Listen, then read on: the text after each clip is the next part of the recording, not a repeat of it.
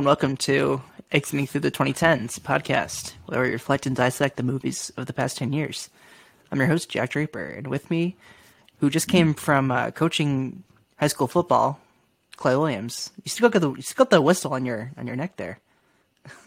I, I mean, this is the- oh, this isn't for football. The high is school for- fo- the high school cap you still have on, like this yeah, I, I do have the cap, but like this whistle, I just always have on me. I don't know, like it's not related to the football thing at all. I blow it just have during, during the Yeah, episode. just, just, just, just to just rally like- us. No, I mean, Bring it in, just bring it keep in, guys. around my Bring it neck. in. I just keep it around my neck, just to you know, just to have it. You Um, never know. You never know. You, sometimes you need to blow a whistle. Sometimes you got to call foul. Um, It's true. I was gonna Call foul ask since I am obviously a high school high school. Life, if you uh, guys think coach. about it, life is just one big football game. It's true. It's true. That's always been said. Uh, it's, including the brain injuries. That's for sure. Like it is part of life. Yeah, the scholarships CTE yeah, and such. Yeah, yeah, of course. Uh, uh, anonymous benefactors. It's also part of life. That just happens. Um, but I do want to say, I want to ask, what kind of football coach do you think you guys would be? Um, I'd be one. in, yeah, I'd be a, yeah, not like a not like Coach Courtney at all. I think I'd be like an assistant coach to be like, all right, guys, um, my pal here has some words to say, and be like, way Just to keep it locked back. in tonight. Yeah, yeah, just like way to keep it locked in tonight. I'd Well definitely done. be less handsy uh, Mhm. Yeah, with with the players. Uh, keep, keep you know a good six feet. I think we've all learned that over Yeah. the past year. social distance, right? Probably wear a mask. Not like No, get pan- under, get no pandemic or not, like you don't want to smell them, like you're still. Yeah, yeah. I I'd be the guy who'd always like I'd be the coach again. You probably yeah I probably wouldn't be a head coach because like that's just so much responsibility. Yeah. But I would always I would be that assistant coach. And that, you got to know, manage always time liked. between your family on the football field and your family at home too. Yeah, It's that's like- true. It's a, it's a lot of stuff. And but like I would be that assistant coach that that would always try to be the friends with the players instead of like an actual coach. Would just be like he's like a cool guy but doesn't really know how to do his job. see that's where kinda you like- fail. Th- Yeah. They'll take Yeah. advantage of you, man. They'll eat you for. It's breakfast. true. They will. I will be so nice to them, and they will. I will, like. They will like. You know. Like, hey, coach, do we have to run the sprint? I'm like, nah. Go take a break. You earned it. Got some water. Yeah. I brought you guys. I brought you guys Jimmy Johns. Let's all chill. Come on. Yeah, exactly. That I would be totally that coach who would be just Yeah. hor- like discipline. I would not teach whatsoever. But then like Clay gets mugged. Yeah. Oh But my like I would just be, Yeah. I would just chill out and just basically like, hey, you guys want to hang? Let's talk about what's going on in your lives. And you're just like, are we gonna like practice? And I'm like, I don't know. Like, let's see if the head coach gets back. He's You could run a lap through some stuff. in a few minutes. Yeah, just like do Well, like how one would lap, your maybe how would your halftime uh, speeches go? hey man, we're doing it out there. Let's like continue to keep doing it. Um, and yeah, go have fun. Uh, Nah, Crowd's I would going play, crazy. uh, lights are on. Like this yeah. is No, I just it just be super chill and just like, hey, yeah, this was like a that was a half. We did okay. Like, let's keep doing it. Let's go. You gotta play Al Pacino's uh, halftime speech from any given Sunday. Yeah. Yes. Uh, it's the greatest speech of all time. So just, 90s Oliver Stone. I'm, I'm sure. Yeah, no, I I would definitely be just that. If like if the head coach was super aggressive and like gave that impassioned speech at the end, I'd just be like, "Okay, guys, yeah, let's go, let's go, let's go, let's go, go out there, do I what agree. he just said." Yeah, that was, that was great. Let's move it. You know, just kind of like, yeah, Keep doing what you're All right. doing. What what are you doing? yeah, just like you know, give it your all. Like, go back. You're no. wrong. Yeah, Get just, over like, there. vague. Yeah, just like just not know. I wouldn't know what to do. I would just like be. I would just like just be a chill dude to be like, yeah, I'm just like here because you know kids are pretty cool. You know they're really fun. Kids are pretty cool. That could could go. That could go wrong. No, I mean like you know just like this, I'm just hanging out, just trying to help these youngins just like learn the learn what's going on. You know, I'd hand grow. out uh, Criterion Channel subscriptions to the team. Exactly. Like, hey, you guys want to go Yeah, like- watch some Kiarostami? Educate Yeah, yourselves. Right, right, right. Yeah, yeah. I got Let's Tubi go. fired up, ready to go. Yeah, Tubi would be better. Let's be honest. you guys, Sure, it's saw- you got guys, ads, but they got some hidden gems in there, guys. No worries. It's like, You guys ever seen a John Carpenter film? I'm telling you guys, it's classic. It, there, it, there's guys, you won't believe this because the guy went from Escape from New York Christine, The Thing, all in the span of a few years. It's one of the great runs. Crazy. 80s. If you count and if you discount Elvis, which a lot of people do, Halloween is also kind of part of that run. Isn't So Elvis I a TV movie? that- yeah, it's a I mean, you TV could say, movie. yeah. Um, Yeah. You know what's a great coach performance? Ossie Davis in School Daze.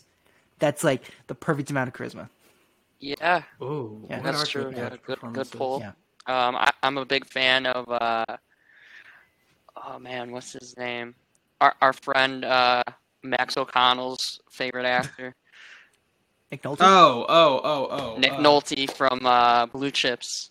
Yes. yeah, Blue Chip. Yeah, yeah, yeah. Yeah. Shaquille A little O'Neal racism in there, and uh, a little fire under his belly. Problematic fave. Oh, yeah, problematic. I mean, let's Um, be honest. The best coaches are pretty problematic. Like, right, yeah. yeah. Yeah. the to be methods that are maybe unorthodox, but you know, Yeah. they get the job done. You know? My my favorite coach performance is the guy in Lady Bird who takes over uh, Father McKinley's or not Father McKinley, it's Stephen McKinley's job. Like Stephen McKinley like exits off screen, then he becomes Oh, like yeah, yeah. head coach Oh, of the I- play. And he just like Yeah. does the like, all right, we're gonna go. We're gonna take a hard left. You're gonna sing. You're gonna dance. You're gonna sing. You're gonna dance, and then you're gonna plant, and then you're gonna take another. He's slant. directing a musical as if it were a football game. It's- it's Yeah, great that's my favorite coach. Yeah, he's good. um because uh, it's funny enough when I um when I first saw Labor, um, maybe I said in the episode, but like it reminded me of the uh, Mad TV sketch. Like can't kick him out. I think you said that. Yeah, played yeah. a character just like that. Um, it's just what if a high, school football coach directed a high school musical? Tyler Hartford is here. Uh, how's it going? philosopher. What's going on? Yeah, right. Oh, that's right. Yeah, Philosopher. just Author, wrote novelist, uh, Pu- Pulitzer Prize winner. Um, yes, Yeah. I just got done uh, teaching a class over at uh, the college. It, it went well, uh, and yeah, I'm here, happy to be Would you- here. would you would you say you've inspired some youngins, uh, touched some souls? You know, I watched Undefeated, and I came up with some new ideas for how to get through to these Yeah. kids. So uh, I slammed my face into the one guy's face, and I was like, "Hey!" You know, started screaming at him and gave him that inspiration. Did you yell "shut up" at them? Shut the fuck up. Sit Hey, down. shut up. Shut up. Stop fighting. And he was like, I'm not fighting. I'm trying to answer your question. I'm like, sit down. I had my hand raised. Tell me about Socrates, motherfucker. So yeah, uh, I got a little Tennessee in me now from watching this movie. So I think we Get all it do. out. I can't ring it out. I know, like the accent's gonna go in and out this entire this entire episode. Uh, hopefully not. No, I will actually. I will stop that. I will stop that vehemently. No shut that accents. shit down. None. Oh my god. Um, okay, so before we go undefeated in this episode, we would love to know how you got into film. Uh, first off, what man, was the what was the movie that got you into movies? the movie that got me into movies. Or you could say the, the movie that got you into high school football. Either one. Oh my god. Uh, we're into philosophy. yes. Uh, philosophy. no, I would say. I mean, look, let's be real. Star Wars, man. Star Wars yeah. kid coming up uh, in the '90s uh, when uh, Star Wars was really starting to ramp up again with the re-releases, and then uh, Phantom Menace season, uh, SCN season of Phantom Menace. Uh, yeah, it was, I mean, it was a lit time. So I was Yeah. just watching the Star Wars movies, collecting the action figures, going hard, Hell yeah. and then Hell uh, yeah. kind of built everything from there. I would say also uh, in the '90s, big uh, Jim Carrey, Adam Sandler guy, um, classics there. So yeah, Built my brand around them. was there? What was like the first? I might say. What was the first like outlet in the sense of not outlet, but like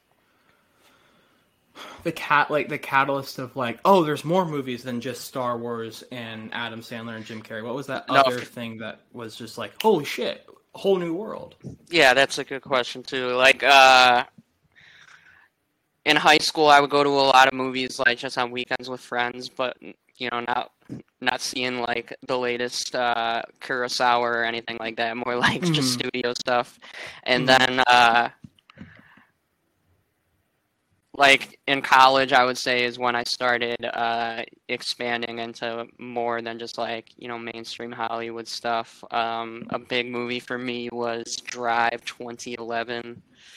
Uh, definitely was like, whoa, what is this? I'd never seen a movie like this before. Uh, and I was like, I was like 18, 19. Mhm. Um, Eternal Sunshine, another big one early on. hey, Jim Carrey. Stuff like yeah, a very different Jim Carrey. Very different. Drive for a second, actually. hmm Do you remember if you saw the trailer before? Definitely not. Because if you did, it would be it would be understandable that you'd be even more caught off guard, um, since the trailer was so mismarketed and a lot of people were Like were an angry. action thriller. It was like Yeah. Yeah, marketed yeah. as like a It was Neeson not marketed as I don't know how to put it a not a Nick Refn movie. Yeah, so it was like It's kind of just like a thriller. yeah, yeah. It's Yeah. it's like yeah, yeah, yeah. A lot a people film where people agree. actually have you know dialogue and talk and interact. You know what else was a big one though too for me? Uh, And again, this was another like completely blind watch. Around that time, like I would just see like someone uh, on the internet or like a friend from college would tell me like, "Hey, you should watch this," and I would just like fire it up.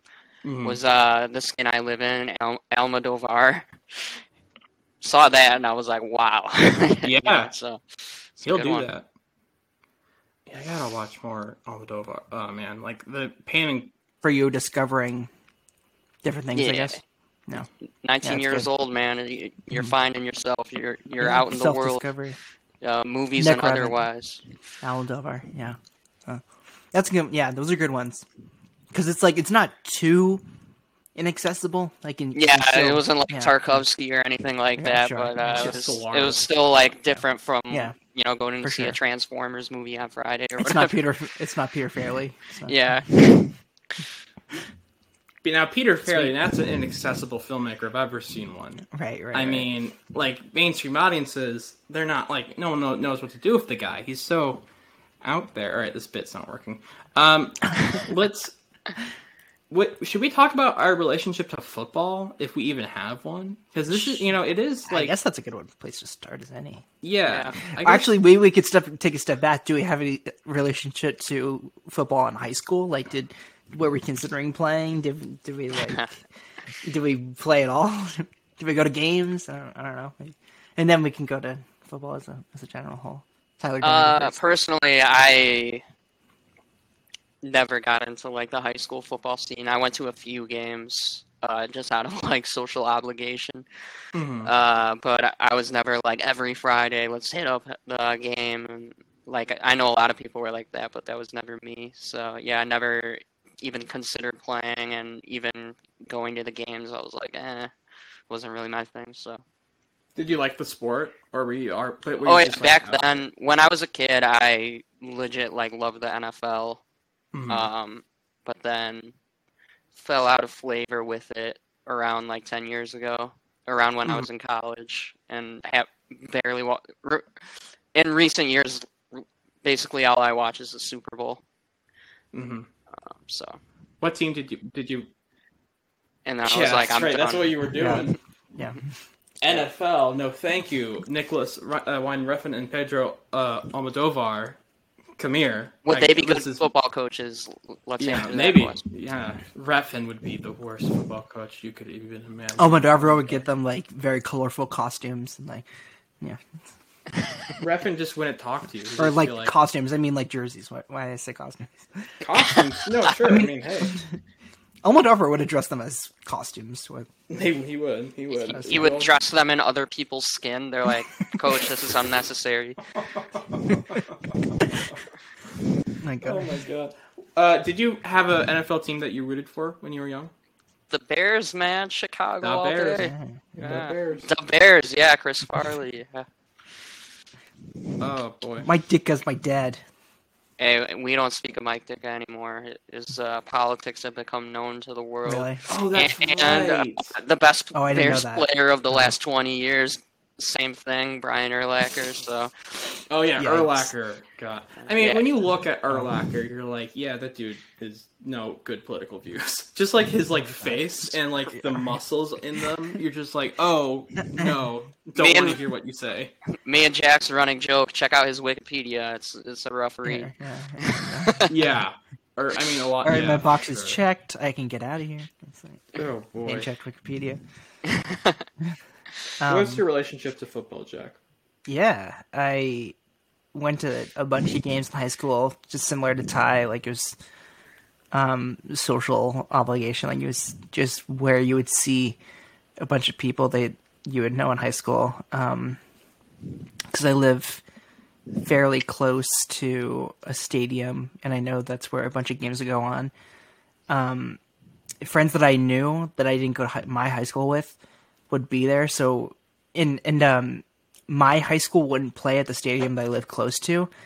I got to see other high schools play, um, even though I wasn't that into football. It was more just to see everybody. Um, but yeah, other other than that, um, I I tried out for football actually my freshman year Wow. because my best friend um, was gonna play. Um, he ended up playing. Um, What position did he play? I'll remember. I don't I don't remember. Um, Okay. but but yeah, my, my best friend uh, played ball, football in, in freshman year. Um, and I and I actually made the team. You made the year. team? I made the team freshman year. Um, I didn't play much, but Hmm. um, surprisingly, and uh, I was like, guys, because it was it was just to like hang out with my friend. Like I didn't have many friends Yeah. playing at freshman year. Um, like we've been friends since birth, and um, so it's like, I guess I'll, I'll follow your lead. I didn't, and it's like football going into freshman year was with a bunch of kids that have played since middle school, and like they probably were Much better than you. like much better and sort of prepped going into middle school. So it's They um, bought into the lifestyle. Yeah, yeah. So it's like that grooming then built them into um, yeah, yeah, yeah. like adequate players, and I was just like, I guess I'll just do what you tell me to do. I, I didn't understand Yeah. strategy. I didn't even really understand the rules of the game. it's more just like being there with everybody. So um, why do you kick the football? Right, like, right. you know, uh, why? I, I know, I know. It's, it was a You- mess. Do you kick it Um, now or do you kick it later? I'm I'm so confused. Um, Were you like Yeah, of that's crazy. size? I, I, I was considered of size. I, I even I think I was a safety. I think I was, I was put as a safety. Damn. Yeah. Um, Yeah, when I graduated eighth grade, I was four foot eleven. Uh, Short King. I, Short I King was uh, out of a hundred kids in my little like hallway. I was the second shortest. sick. Yeah. Who was Do the you like shortest? were a bunch of middle school boys like hitting the top of the door when they would leave it like that when you couldn't reach? Is it yeah, one of those I'm like screw you Like, guys, man. I could like not even reach their nuts. I know. oh my god. Who was the shortest? How how short was he? The shortest was like this tiny girl. I'm actually looking at your yearbook right now. Peter Dinklage. Oh, that's that's interesting. Oh, I can't believe it.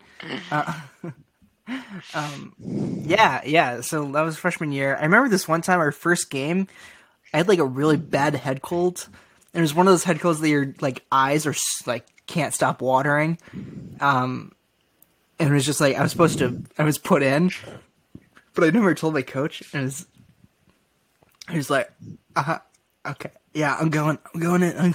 Yeah, just Like like I just couldn't see. I was, I was like, ah, your head feels like it yeah, weighs a yeah, hundred no. pounds. It was so like, funny. It was like It's like I couldn't stop like- laughing.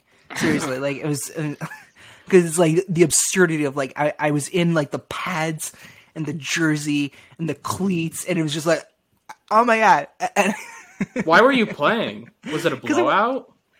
um, I don't know. I I hardly remember anything of what happened. I remembered like like really hot days in September, and but it's like Did everyone play? It was just it was it really like- just to make friends. Like I didn't really Yeah. understand most of the game. Um, but then like later in high school, I, I found like track and field and cross country, and I, I fell in love with those sports. Um, uh, so, so I'm like thankful I, I found a way to love the sport and also to make some friends.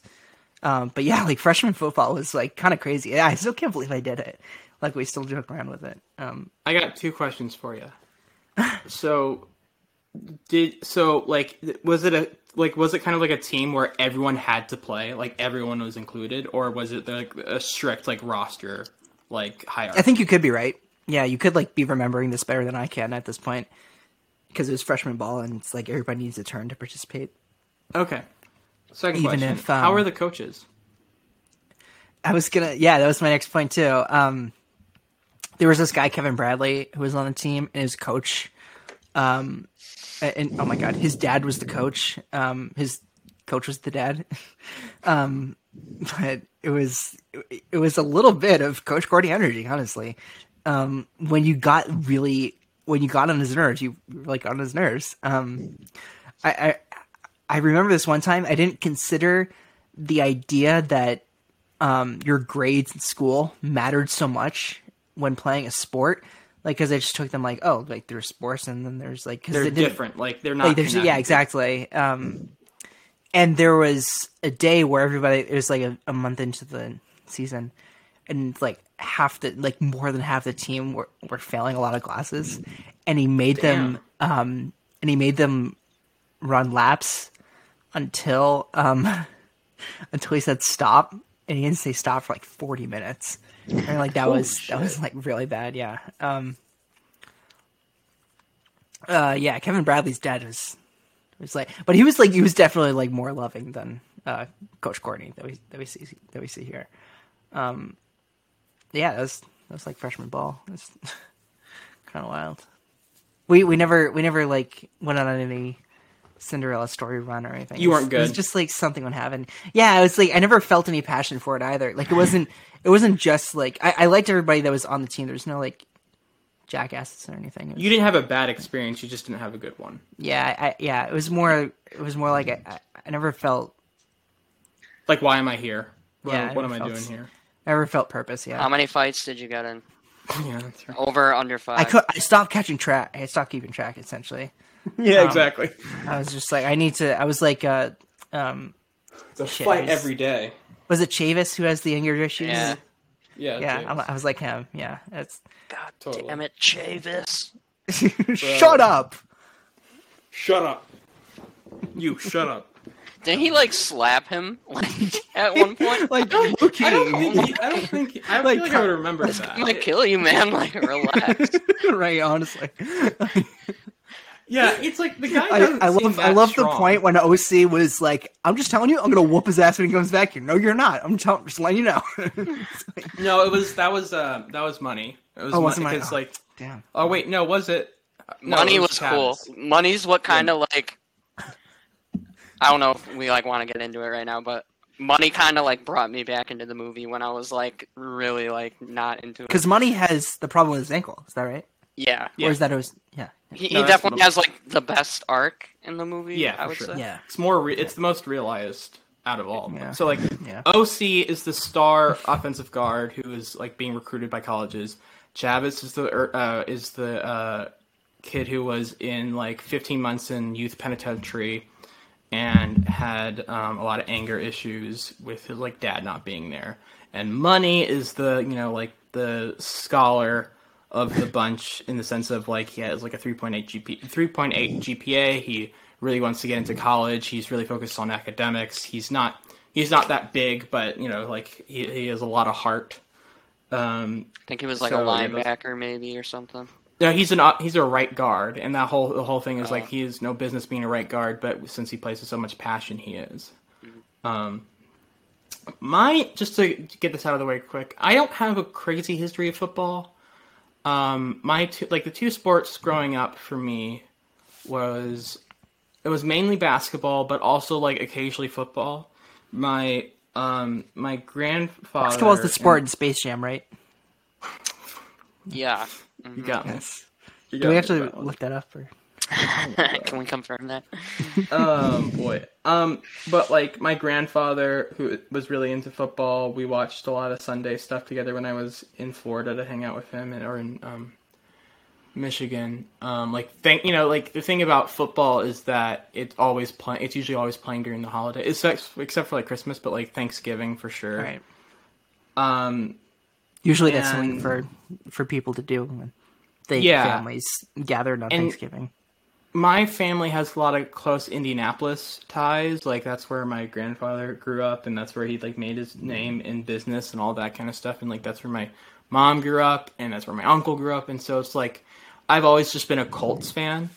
Um, I was never a fan of the Washington football team because that's where I grew up. I always just, and it's not like I was a woke kid. I just never liked them. I was just like, no, that's just like I, I I just never, I never, I never got into it. You're Just like didn't- six years old. You're like the Redskins are a problematic name. Uh, Yeah, Dad. exactly. I'm not cheering Yeah. for them. Okay. Dad. Yeah. Yeah, it just yeah, it, it I never yeah, I never really got into It. I don't know why. And I was I wasn't like a Cowboys fan. And if you were a Cowboys fan in uh Washington like near Washington DC, uh you Yeah. were not welcome. No, yeah, get out.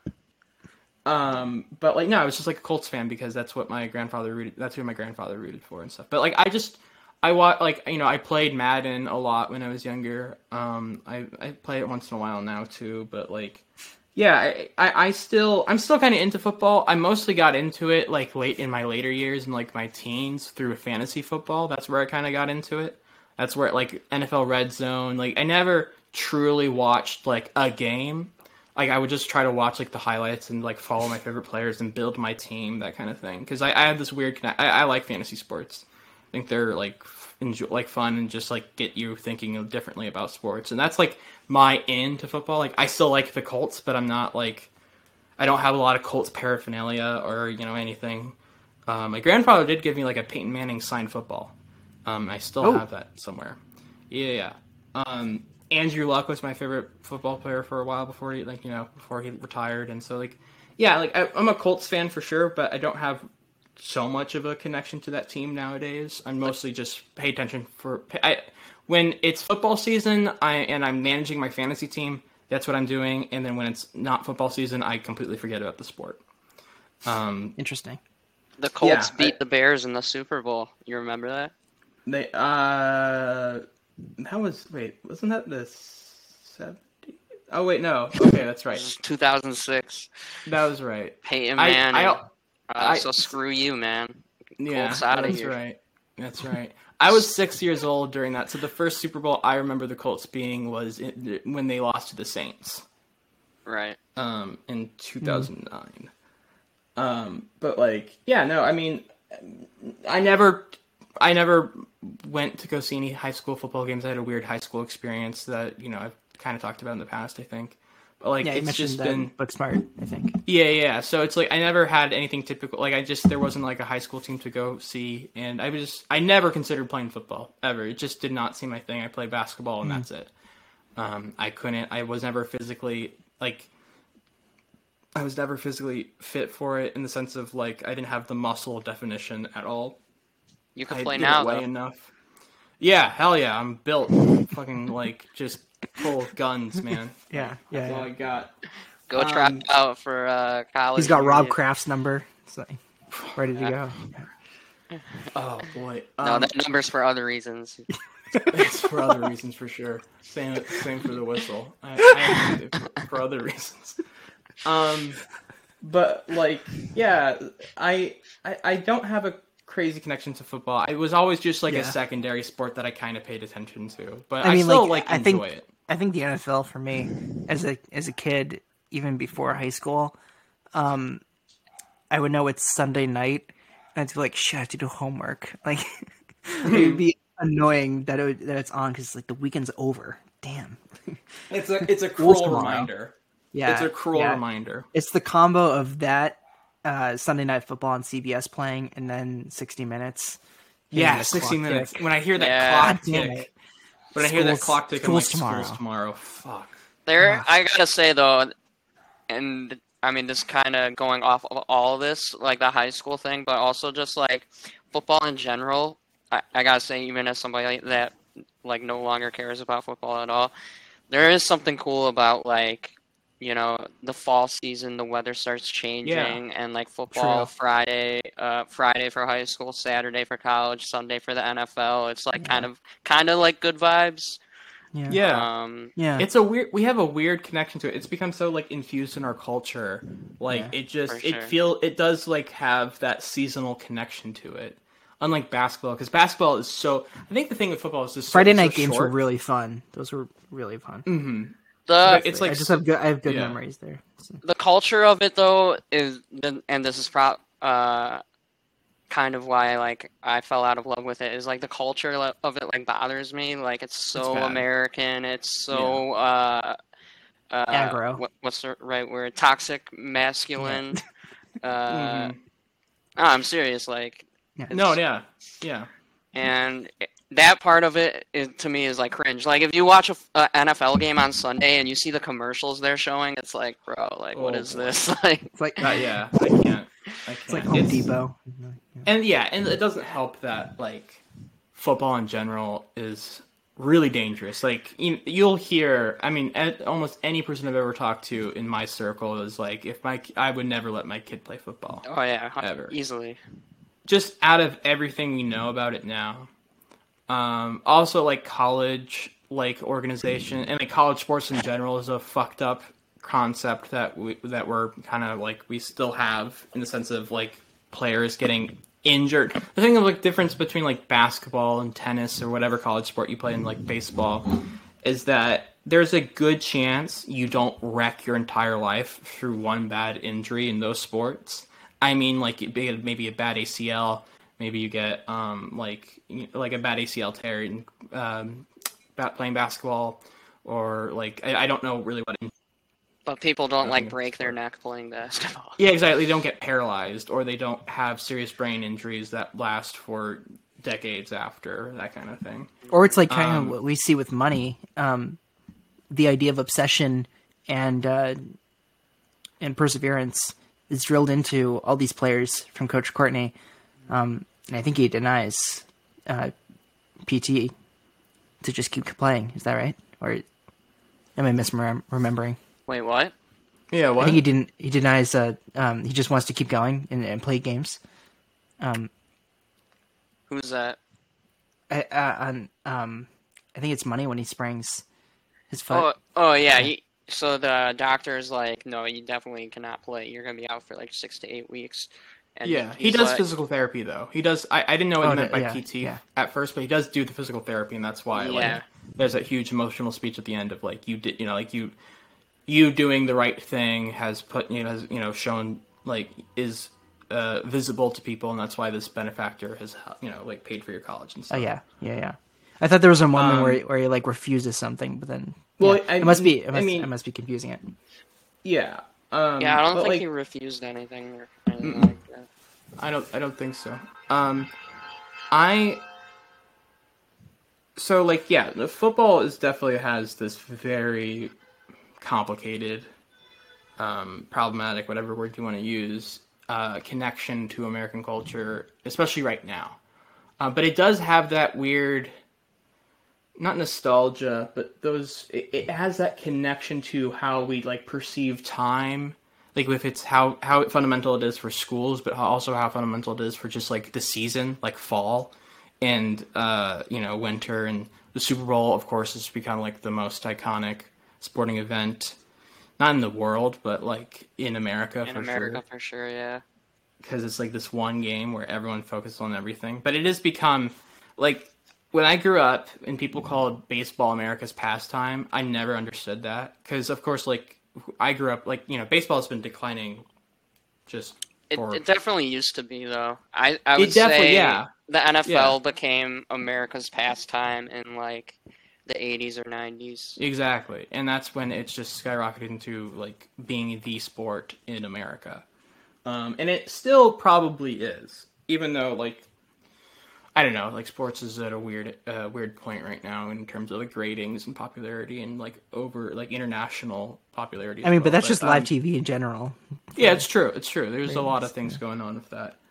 Um, but football has become a very like just a foundational aspect to American life in the sense of you like you know just in it's in our schools. I mean, and it's a big part of these schools. It's a big it's reasons why schools become famous and schools like dwindle and like how They make money. exactly. They make money. They get put on the map. They get interest. They get media attention. Um, they get like people get recruited there. The people go there. I mean like football does so much for a college and even high schools as well. And like and kids start playing football at you know pretty young ages like i think Chavis says he's played football since he was seven and how that's like a normal thing that happens it's definitely like the most influential sport in America for sure. It's Like, it's a it money making so much- machine. It Yeah. like has its own economy. Um, Mhm. like the if you see what uh the cable networks, the broadcast networks pay for the rights to the NFL games, it's like insane. I mean, like, It's yeah, and think about the amount of money that companies will pay to have their commercials on in the Super Bowl too. It's, right. Mhm. it's like that's a marker that everybody wants to hit. And if you look It's at the like- highest rated uh, TV uh, programs for the entire year, every year, like 90 out of 100 of them are like NFL games. Yeah, Yeah. crazy. Yeah, Yeah. Like the I mean, there is a the Super Bowl to it. is probably has the highest ratings of all That's time. number still. one. Yeah, yeah. yeah. There's a, definitely a culture to football that um, is that is part of undefeated for sure. It is like kind of the backbone backbone of what the doc, documentary is. That football matters in the sense of football can really be an impact on people's lives and. And like, and it has that general idea of sports. It's like you know, football as a savior. It's like football yeah, as a- football as a savior, is redemption football as an outlet, as a focus, as a you know, as, as something to bring out the best in people. And I mean, that's like the you know the thing is though that kind of those kind of aspects of football in the sense of the team com- camaraderie and you know like it being a best example of yourself and how it re- reveals your true character. That's usually true of most sports. That's just sports in general. That's kind of like the reason why we like Yeah. them and why they're a big part of life in general. I was gonna So- say something similar because it's it's like I see that sentiment brought up a lot with football, but I'm not sure about other sports.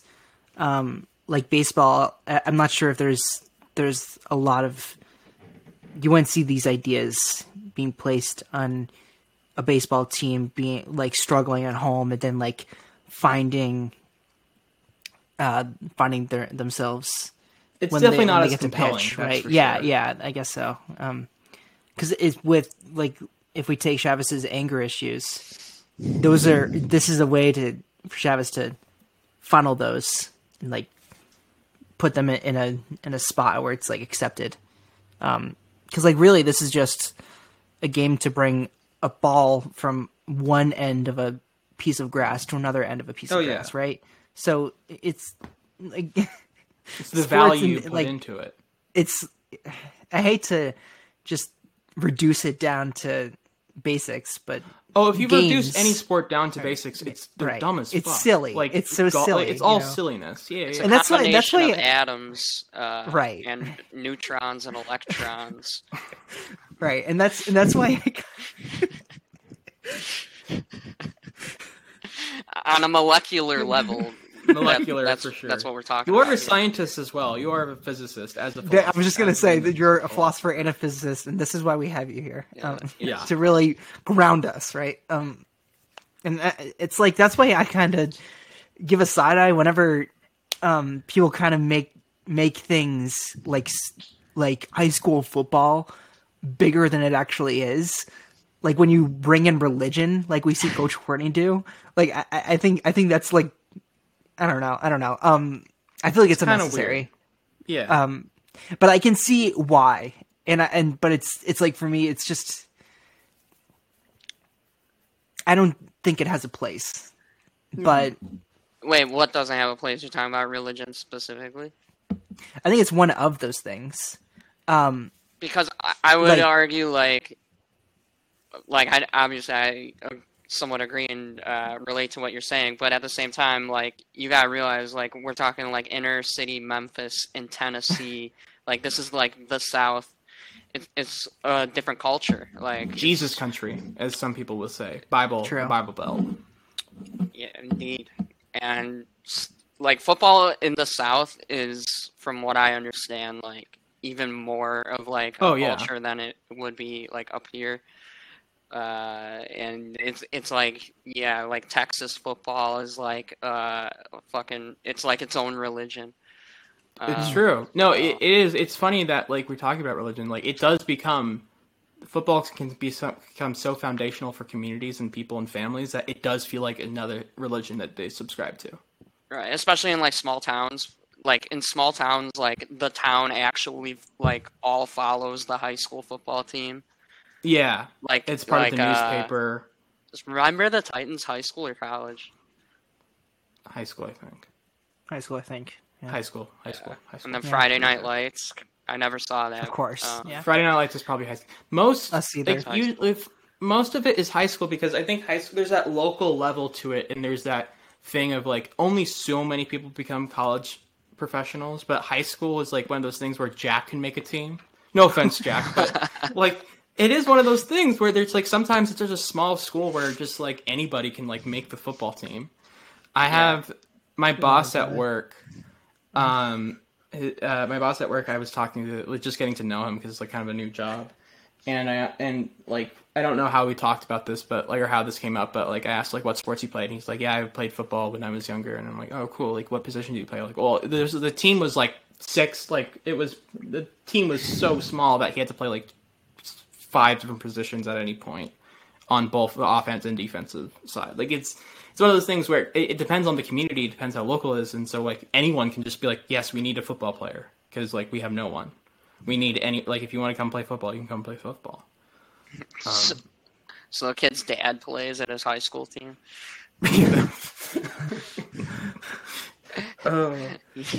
Reliving his dreams. yeah.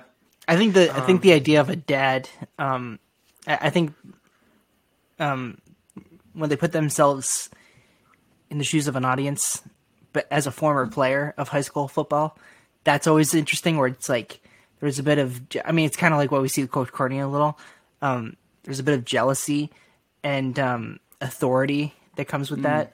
Um, It becomes a like they're- cycle. They're, right. It's a yeah, exactly. Um, Your father was a high school football player. Your grandfather was a high school football player, and each and each and like each prior generation lives their fantasies in you and put their and they're a bit like stuck in that. They're a bit stuck Yeah. in the values that they were taught, even in like what Ty was bringing up, and how the toxicity still remains.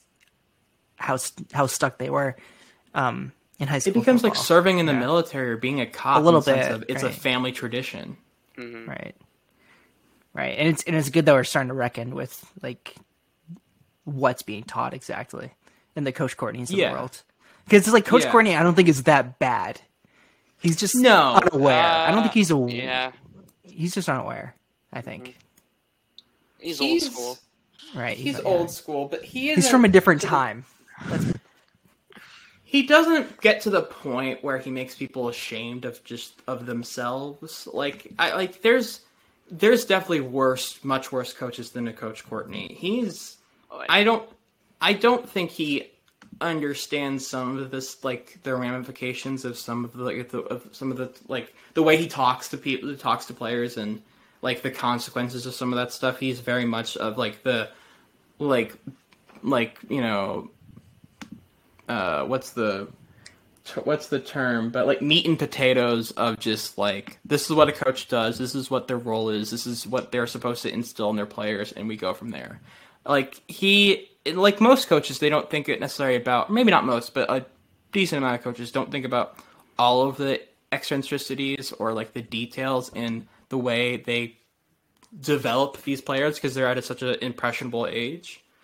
Um it it, it, it a lot of it gets lost in the details because they're so like sometimes coaching could be so broad in the sense of what their role is and what they and their the um uh they way the way they see themselves and the way they see what they're supposed to do um it can become so like general generalized that you lose some of the details that are needed to fully like help a person develop especially at that kind of age where anything can happen.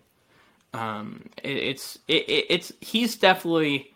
I don't. He wouldn't be like, what do I what do I think? Who you know? What do I want in a high school football coach? He's not that, but he's definitely not like who I don't want in a high school football coach. You see He's what not I'm saying? like Joe Paterno. Yeah, exactly, exactly. he's not, you know, he's not a night nightmare. Jerry person. Sandusky. Yeah, Yeah, he's not that's what I that. meant. Yeah. Yeah, he's Not, not, Al that. He's- Pacino. Yeah, Uh, no, I mean going off that, um, I would say in the first half of the doc, I was kind of like wrestling with that and Mhm. thinking like, am I cool with this guy uh, or not?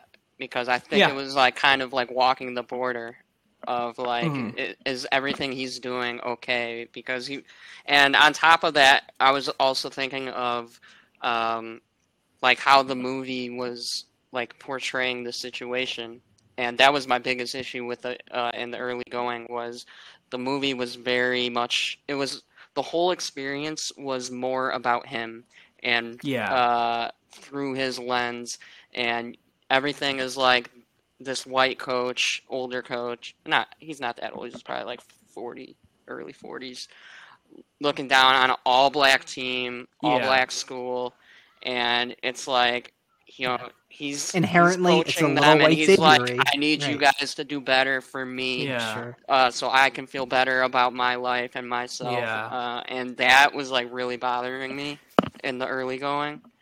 Um, I think the movie starts to do better with that later on, Yeah. though, as as you start to see more of individuals and their lives, like Chavis and Money uh, and OC. And I, I think that got better, but would you say in the early going that was an issue for you guys too? I Yeah. I concur. Yes. Um, because the fact that uh, Bill never had a father figure to look up to, and I think he's under the assumption that neither do his players. He wants to fill that role. Um, he wants to be the person that they look up to more than their own dad. If, if like in his eyes that I took it, he doesn't think that they have one, right? Um, and, and it was like when he brought in that that coach or not the coach, um, the former NFL player that he's friends with. Like, it was weird that he introduced that guy first of all, like as That my was really friend. weird. Like, yeah, that was a weird scene. um, and then he's like, raise your hand if you if you know someone that's that was that has served time in prison. And Yeah, just, like yeah, yeah. everybody raises their hands. Um, so it's, so yeah, like this is this is all that these players have really is just like the game of football, and I think he understands that more than like a strategist. He wants to um, be personal with them, even if they're resistant to that personability. You know what else I couldn't believe is just like race was like never discussed at all. Yeah. in, the entire doc. I'm like, There was well, there was that one moment happening. when Yeah. um, uh, Coach Courtney was gonna drive Chavis, I think. Yeah, he says Um, that. and he's like, fucking "Do you do you not want to Oh yeah, get in a cut, get in a truck with a white guy or something? Like, He's do you not "Don't- like to drive with white like people?" drive with white people or something. it's like so strange. It's so out of nowhere. It's- like, yeah. That. There's one scene where they're this like, isn't too far off from the blinds. Like Blind Side was Right. not that long ago, so I was you can definitely This feel was that. like right around that time. Yeah. Yeah, yeah. Yeah. Bullock just won an Oscar, which is there's bananas. there's this thing yeah th- th- there's this inherent uncomfortable dynamic that the, the documentary doesn't really realize where it's like like most of the coaches are white and the entire school is black um It's and, not even the like, football it- team. Yeah, that's A- true. And it's never discussed at all. at all. it's and the one point they even discuss race is when they talk about like the um the news like the newspaper article of how um OT uh, OC I I always want to call him OT for some reason OC um and is like there's this newspaper article of how OC you know go, like th- goes to this high s- uh, one of his coaches houses to get tutored because the tutors won't come to his house to his house for some reason that's never really talked about, which I'm like, okay.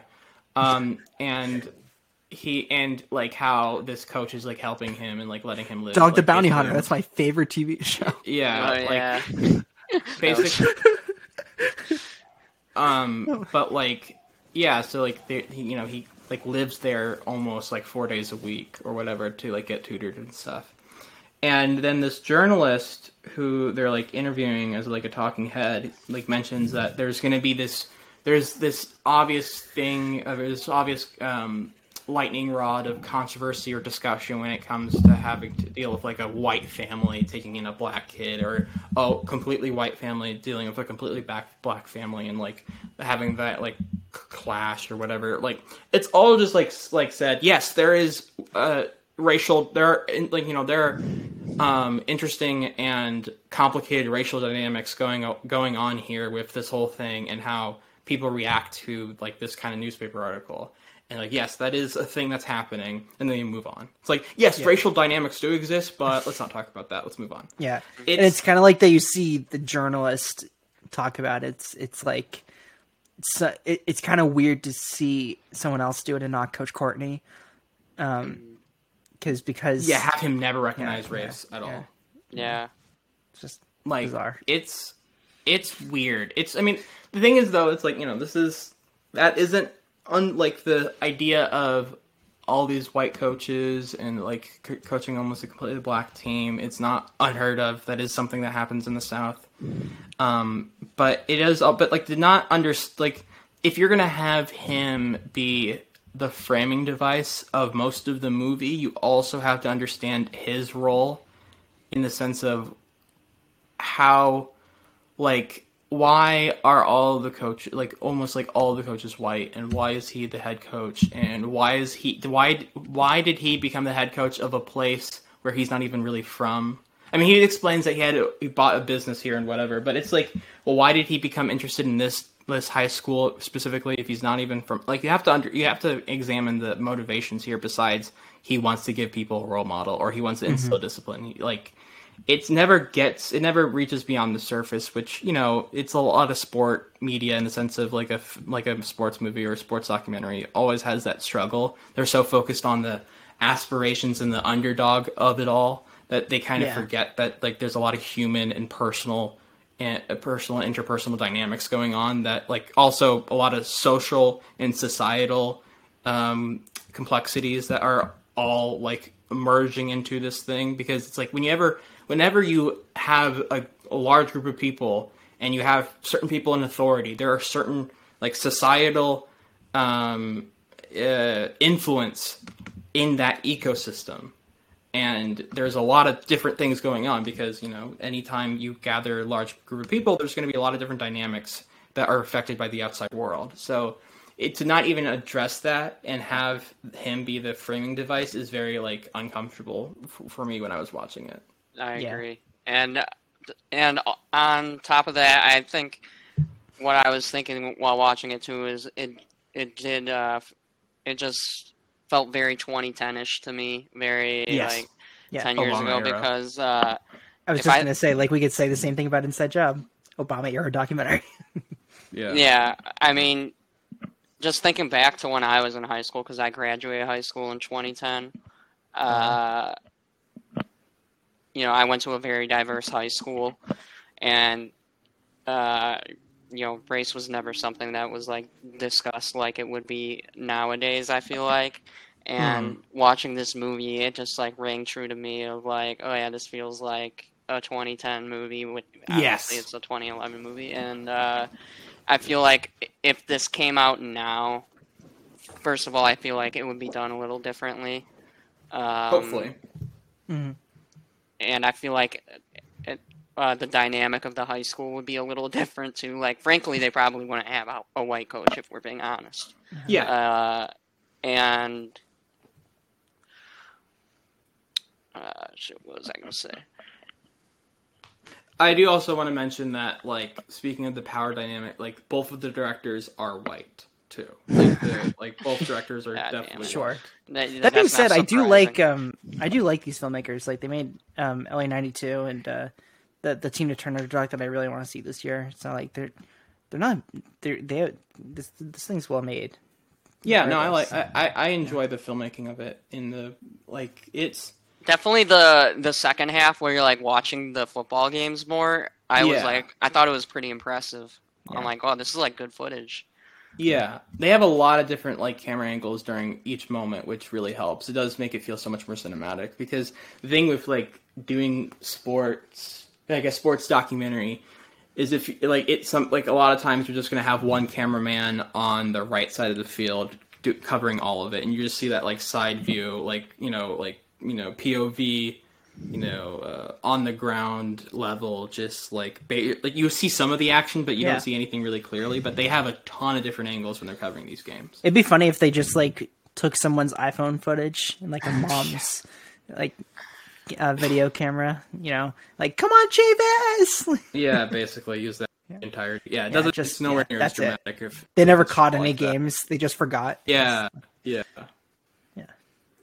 Um, yeah, I uh, the it the, also one of the bigger issues when it comes to like the whole the racial the, the racial dynamics, of course, but also like the class dynamics. It felt really like it does feel exploitive at times the way that they do show like the poverty without even talking about it really say mm-hmm. oh well there was this big factory that employed a lot of people then it you know shut down and then now everyone's just now everyone is just poor and that's how it is and then Yeah. they do that weird like transition from like when they talk about OC going to this high school coach's like house and how all of these big ass houses and like there's some very uplifting music as he's look, going through this neighborhood that's so much more nicer or whatever and it's all like you know and like all of the white people are in these houses while all of the like all of the black people are in you know these you know the, the from what we're, we're we're shown at least is in um, these like really poor neighborhoods and how the music is just like it's like this uplifting change of beat and it, it, it felt kind of right. gross because It was a weird moment. Yeah, I yeah, noticed it's it just this weird transition that feels so like, well, that's the bad place. No, this is the good place, and he gets to go This there, which is is the bad great. place.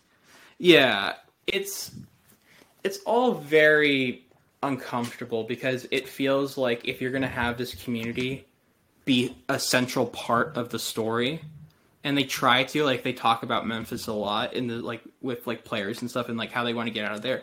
You kind of have to also talk about the like actual community in the sense of what's going into it. Why are all like you know what's going on for the poverty here? What's why are there's you know like these very nice houses in it you know surrounding them? What do they do? What is their employment like? What's what are The lack of funding with public schools. yeah, like they mentioned that very briefly. Um, there was I was reading this article or whatever, and like Coach Bill Courtney was like surprised it won the Oscar because his because he said that it's not it's not it doesn't make any real social or political statement. And when I read that, I'm like, oh yeah, that's the problem with this movie. Like, Yeah. like that's like you're talking like you're ha- you're dealing with these very like a lot of things are going on, and this is a documentary. It is reality. These are people's lives, and so you know like social uh, social co- uh, topics and you know political topics are in life, especially in something you have all these like different dynamics, whether it be it class, authority, or race. Yeah. Um, and it's just not touched on is just kind of like ooh, I can't don't do because like I, I think you can use footage to do the talking itself, and you don't need people to explain things in in doc filmmaking. Um, but I Mm-hmm. just don't think this is one of those times. Usually, th- those are about um, uh, groups of people and, and not issues. Like I think this is an issue film. It's not like a people. It should be, but it, it wasn't. Yeah, right? true. Yeah. Yeah, and especially since you're trying to. The thing is, if this ex- about exactly one person, then it's just like you're just really focused on the. But you're having this like kind of revolving door of people you're focusing on, like this like this like cast of characters, so to speak. It is mm-hmm. weird that it just it feels like they're trying to be so personal with each individual when they don't really have the runway to do so. It's like you can only do so much with so much time to focus on four individuals and four different stories. that you're gonna have to like focus. You're gonna have to pick and choose which ones you're gonna focus on more, and then it just becomes like you're losing things in the process. You're losing different character dynamics. You're like not character dynamics because they're not characters, real people, but you're losing certain development in this in like the narrative in the story that is being shown through the documentary. You're losing you're losing a lot of key moments if you're trying to spread yourself so thin. So it's like, you know, if you're going to do this more general view of, okay, here are these four people, I think then that you have to incorporate some more general ideas and like there's some more broad, like kind of perspective of what is going on and how they intersect and their relation to one another instead of just, well, they're on the football team. Yeah, I think if you were to make it about the generality of high school football, don't get into the personal lives of any of the players or even Coach Courtney. Just Pickling. like interview. I think you should interview the principal or like the superintendent and like see their perspective of the Why um, is football so important? right, right, right, something like And that. some other How it students, affects like. Yeah, some, some- some people not yeah. even, not even on the team. Like let's look at look at the football cheerleader players like their aunts or something. You know, like look at them as if they weren't people and like they were just pawns in um, the school's money system or something. You know, I think that would that would look at high school football as, as an entirety rather than um, a chance a chance for um, something greater in life and not just falling if- back yeah. on, on the ways that, that Memphis has, has failed these kids. But uh, for sure, and going off what Clay was saying too, like I would agree with everything you're saying. Um, however, hmm and like I said earlier, I think a lot of that is in the first half of the movie where it's Sure. like failing as like showing uh, what's really going on in the city and uh, and why this everything is this way. In the second half, it becomes more of a narrative hmm like football movie Exactly. uh, like a legit sports movie, Mhm. and I think it. I think that part of the movie works. I think as you start to get to okay, we're in the football season now. The practices are happening, and then they start playing games, and then it really bounces between like these four different players, uh, and you get a little bit of each of their lives mixed in with the football season.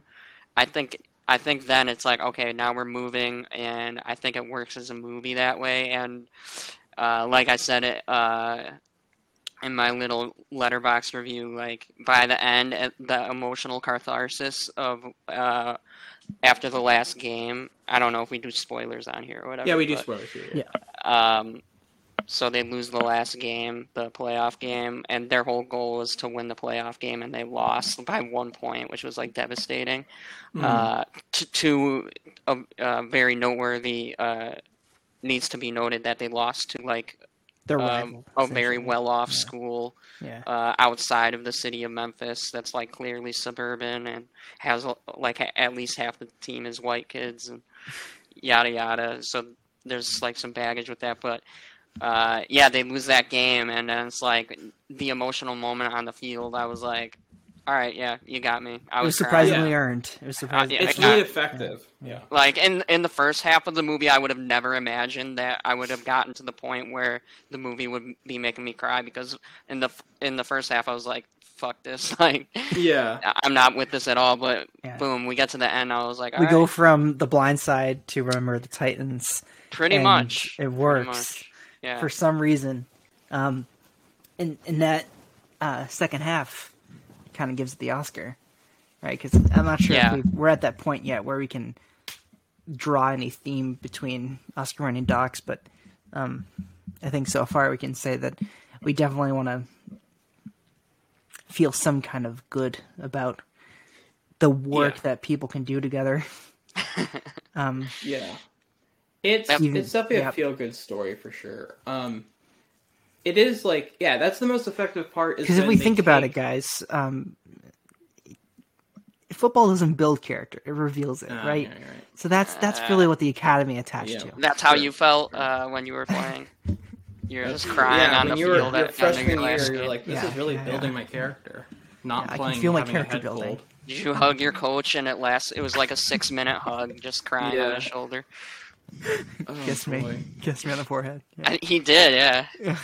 Yeah, that's that's was like all right, weird. Okay. I don't, I don't Oh, know. I was going Is to that- bring up earlier, uh, before we like really settle into the end.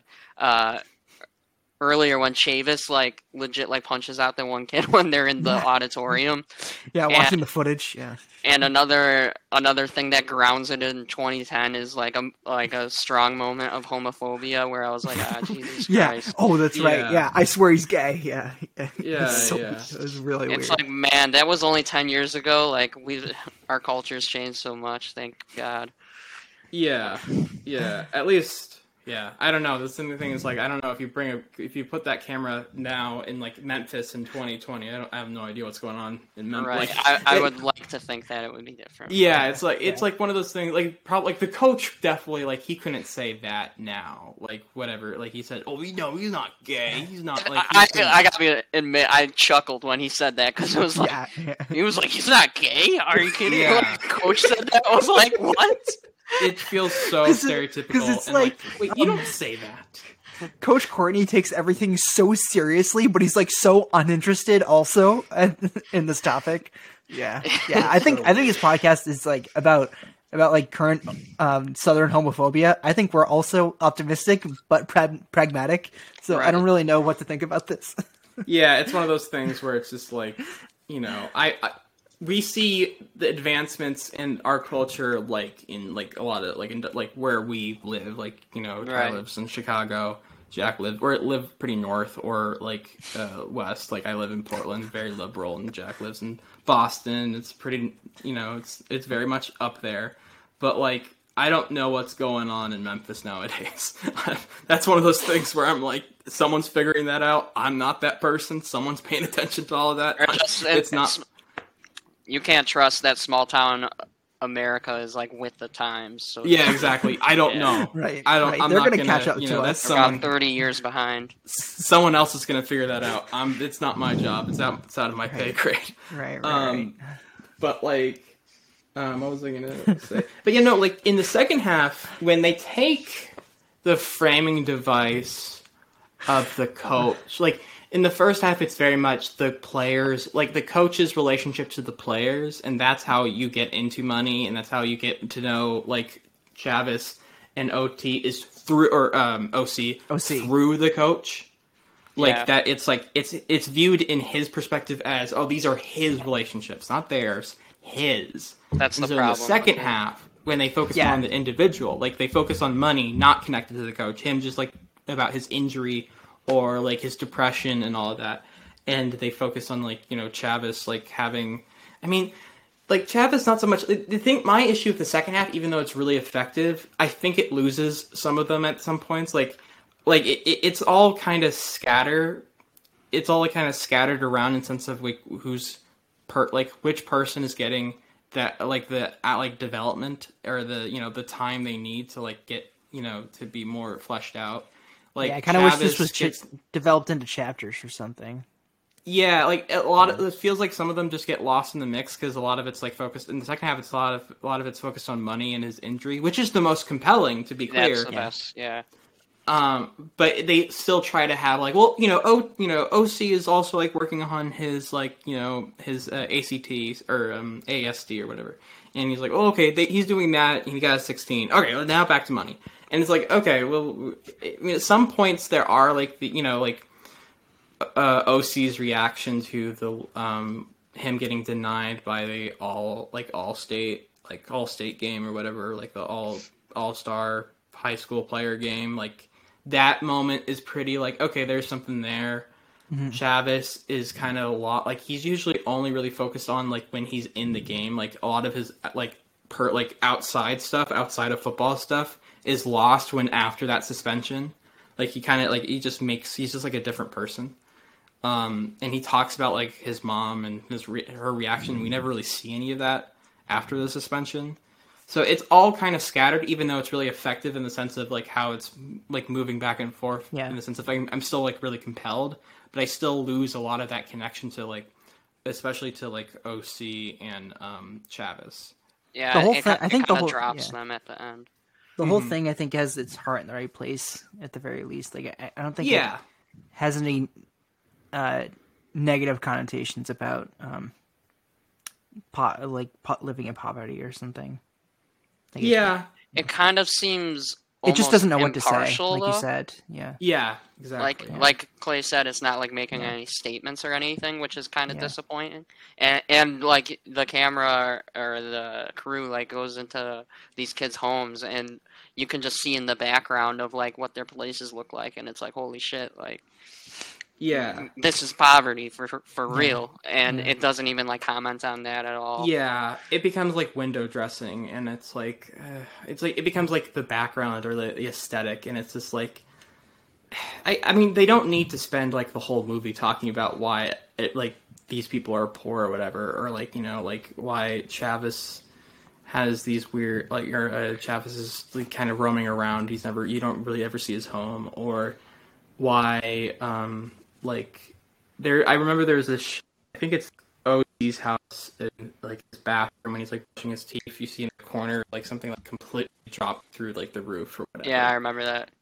and we don't need like 20 minutes of like talking about like well what happened to his house but you need to act like at least recognize that this is a part of their lives instead of just the background like this is mm, a True. thing that's Yeah. like that's it doesn't define them of course but it is something that impacts like what they what they're doing how they feel.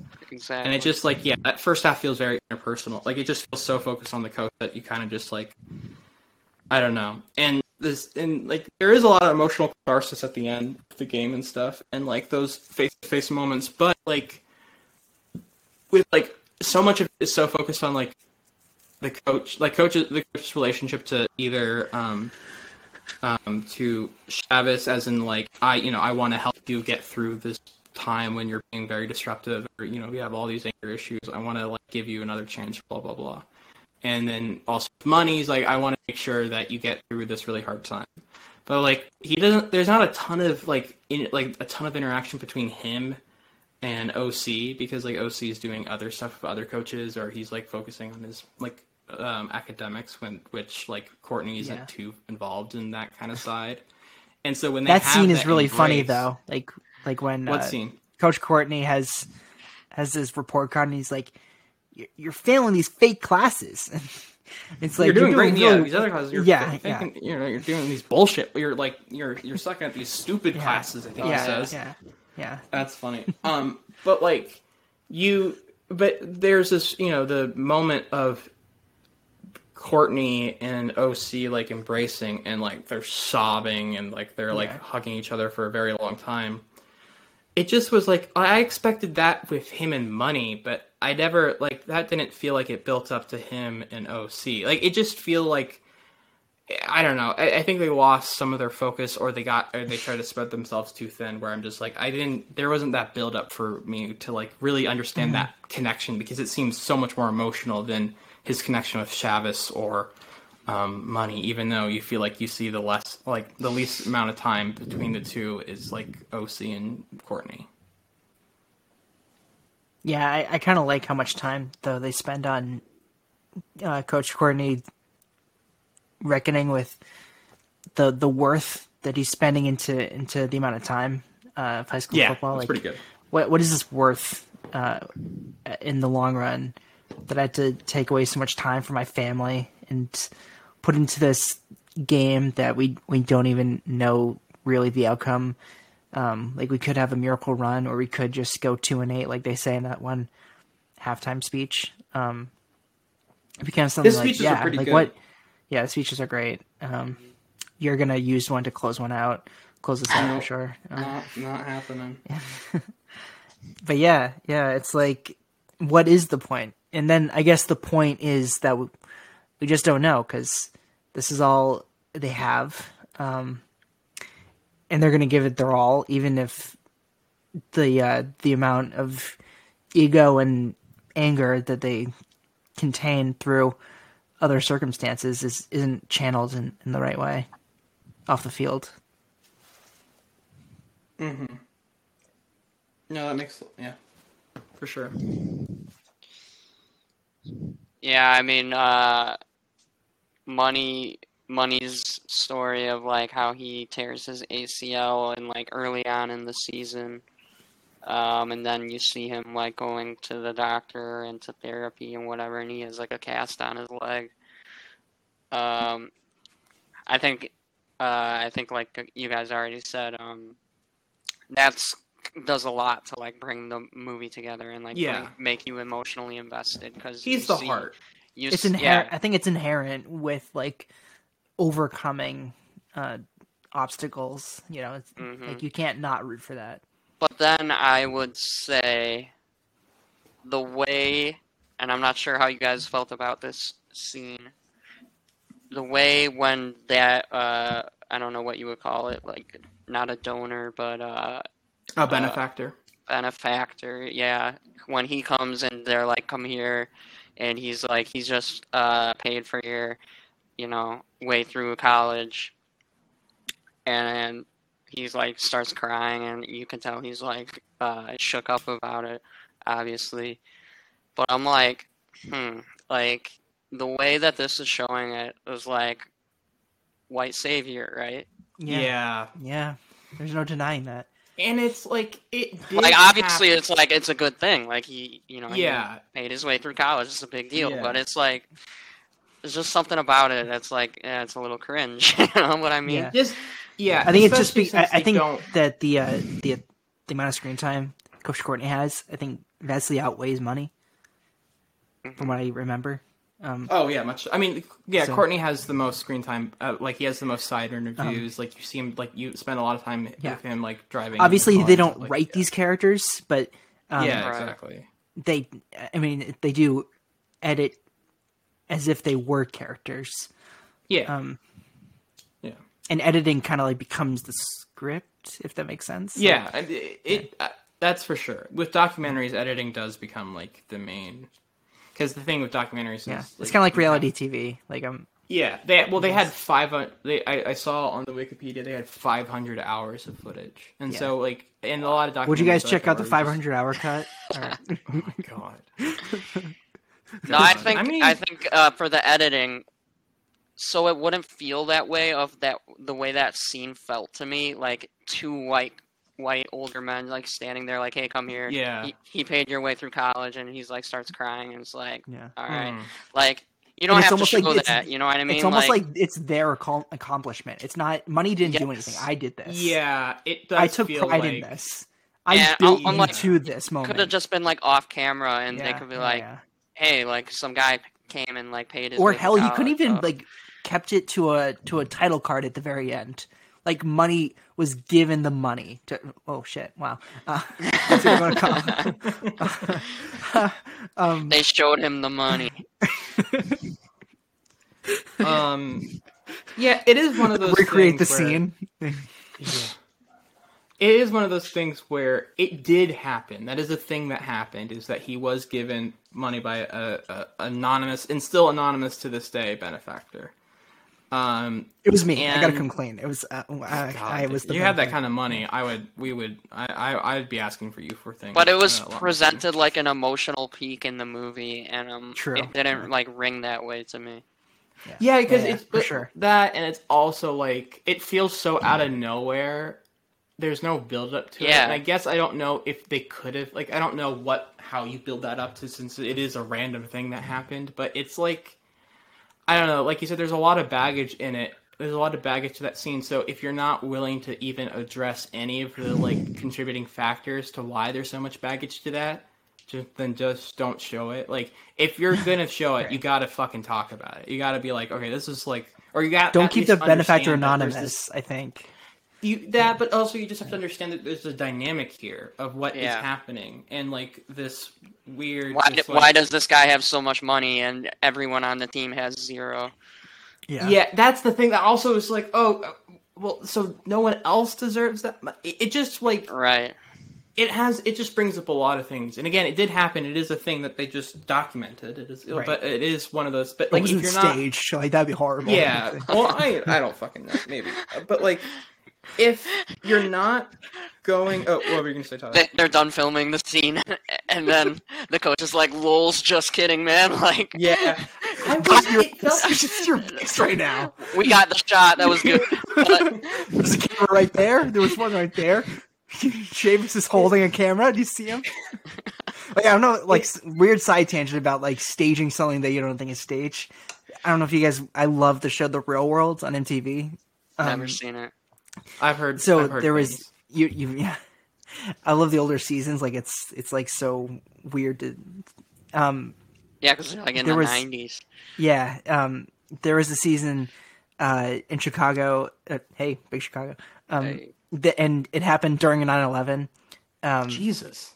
so they didn't get the reactions to the twin towers coming down and they were like guys we're gonna we're gonna have to do that again because Oh my god. it is it's like several um like kids are are around our age uh that they live in a, penthouse in a big city together.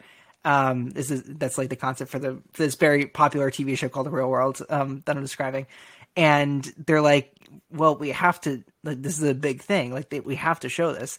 And so they kind of like do it again Rewind like- the tape. oh right like yeah yeah it's crazy That's I don't watch I don't watch Big Brother, but I know in this past season of Big Brother, um, they they did a similar thing about their them revealing that COVID was a thing. Um, I thought you were gonna say the it's Capitol. Uh, storming the Cap- Yeah, the insurrect. Like there were so many things the fucking last year. that- right, pro- right, right. Like spin the wheel, right? Yeah, Yeah, yeah, just like what fucking happened. Yeah. Um, Jesus Christ. Jesus. But yeah, it is like it's one of those things where my, you know, my my uh my philosophy, you know, as we have a philosophy here, I should describe my philosophy with the whole thing.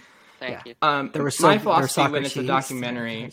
I mean, when it's a film in general, if you're not gonna, if you're not gonna at least address or even just say it exists, uh, like I could, like when it comes to a so like a racial, social class dynamic, it, you know, like these societal social issues. If you're not gonna even address the elephant in the room and the baggage that a certain scene carries, then just don't show that scene. If you're just gonna present it without any kind of context of like what's going on here, uh, why it's uncomfortable, or what are like the like problem, like why is it problematic? If you're not going to address any of that, if you're not going to even just say like just basically give two seconds of saying it exists, or that there are these things that are happening that should that are you know have a lot of a lot of baggage with it, then just don't show the scene. If you're not Yeah. willing to go there, just don't show it then. I just feel like that's such a 2010 again thing where like they Mhm. wouldn't even see that as being problematic. Like oh yeah, of course. it's a of course. 2010 uh, liberal thing. Like, hey, yeah, he, he gave Yeah. uh, he gave this guy a lot of money. It's- he did a good deed. Like everybody's good. Yeah, Happy ending. yeah, it's fixed. Yeah, it's like the en- like we just talked about the uh the ending of Inside Job. That Yeah, our- yeah. our last like, episode. oh, we're done. yeah. Yeah, done. Um, what about and- and then- Inside Man though? It's a good movie. right, it's a good movie. Yeah, the thing about Inside Man is that it rules. So, um, Um, I can. So let me. I can tell you guys what happened to Yeah. OC. yeah, did you watch the news? Uh, the news. Yeah, I watched the segments news that they did about. Yeah, I saw that too. Did you? Yeah. So this came out. So I already they- know. they- You don't have to say this. No, I'm just. Well, well, the audience and Tyler might not know. Please tell Um, me.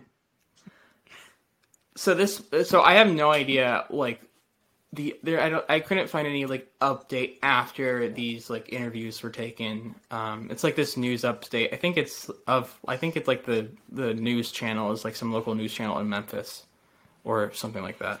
Yeah, they had southern Um, accents. Like, I wouldn't be surprised. yeah there were southern accents so that was a good that was a good point.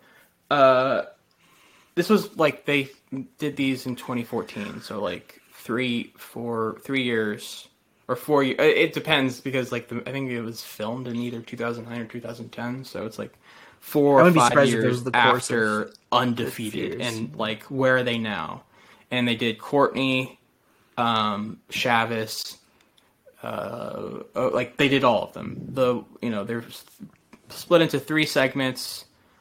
OC and Money were in one since they went to the same college. Um, Chavis was the another, and then Courtney was the third. I didn't watch Courtney's because there's a lot of other information about him out. Like he, after the film, he's done like inter like he wrote a book that was published by the Weinstein Company. Yeah. yeah. Uh, Yep. yeah, since Yeah. the movie was also distributed by the Weinsteins. I We should talk about saw that. Weinstein's after right after when you finish that. We should talk about Weinstein's. we probably shouldn't. Um, oh well, no, but no. j- I will just like. the- yeah, I mean, I guess I was just gonna say that um, it, uh, the artist won Best Picture this year. That Oh, was distributed they by them, so they yeah. Um, just, okay. Yeah, make this work. No, it's good to know. No, because I think like to know. you know because like as much as they you know but they are It's really an Oscar- they're, they're they're an they're really really good at campaigning point. Oscars. Yeah, Yeah, exactly. They've No, always they, has been. They, Yeah. they built a science to it for sure. Um, but, Pioneers. like, but yeah, yeah, and, yeah. Um, what was gonna say? Uh, but like, yeah. So like, he's went on to publish a book. He did an interview, or like, he did a, a moderating, or, like not a moderating. Sorry, he was on a panel, like him and Pete Carroll. After Pete Carroll won the Super Bowl, after the Seattle Su- Super, um, the Seattle Seahawks won the Super Bowl, like he was just on a panel with Pete Carroll about like coaching and their philosophies towards it and like and you know so like he's been plenty successful after the movie like books you think he still coaches at a one of like i think his kids team i think like the Oh. title card shows i think that's still the case i didn't really look into it um yeah, because it just okay, seems wait. like there's a lot of So wait, information he about said that him. he's coaching like little league minors maybe because he's I don't because know. like explicitly he's he's like I'm done after this. Like, I got well he's done with Fix- he's done with manassas for sure Manassas. Yeah, no. He, Yeah. It, at the very end, it showed he was like coaching. His kid was like very young, like uh, I forgot what you call him, like feather, not featherweight, but uh, uh oh oh yeah i know what you mean i know what you mean um, just like red, little red little shirt. kids football. And uh, I'm sure now his kid would be in high school or whatever, probably Mhm. older. yeah, yeah So Um, so what was I gonna say? But so okay, so like OC and um, Money went to Southern Mississippi. Um, OC like had like his first year in college. You know, played foot played played football. Um, his grades because like he he got caught he in his words he got caught up in the party um, the partying and the culture of just like you know being a football player, being a, you know, in a college, and just got he just lost he just lost himself, and his grades went down the toilet, and he got dropped, and so he transferred to this small college um, in uh, Tennessee. Where he also had, and there was no like support system for him there in the sense of like, since it was such a small school, there weren't people holding him accountable and so he also like um, he also dropped out of that um, and then with uh, money he went he went there he got caught he in his words he got caught up because it's a big school and apparently he got caught up with like uh, a, a incident where someone stole a laptop and he says like I you know I was Oh, just yeah. returning it and they didn't see it that way. But they, they barely address it so it's like I don't even know what to to read of that.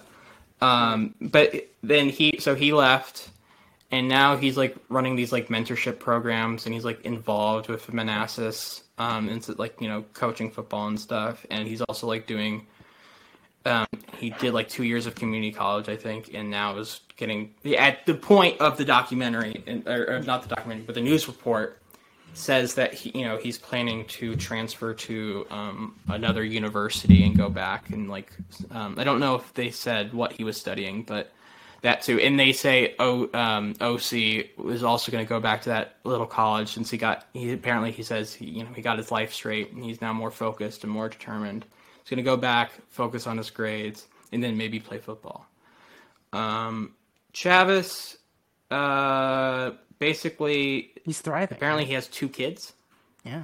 Um, and um, oh, also the thing with money is like him going back to university. That's still that benefactor that paid for him like the first time around is still going to pay for him going to that university. So, um, with Chavis, he has like two kids. Uh, he graduated high school. He I forget if he went to college or not. Even though I just watched this thing, it made it, it just like he's studying music. I think that's what he said, and like he's also looking to be after music to looking to like be a coach or a mentor as Yeah. well. Yeah.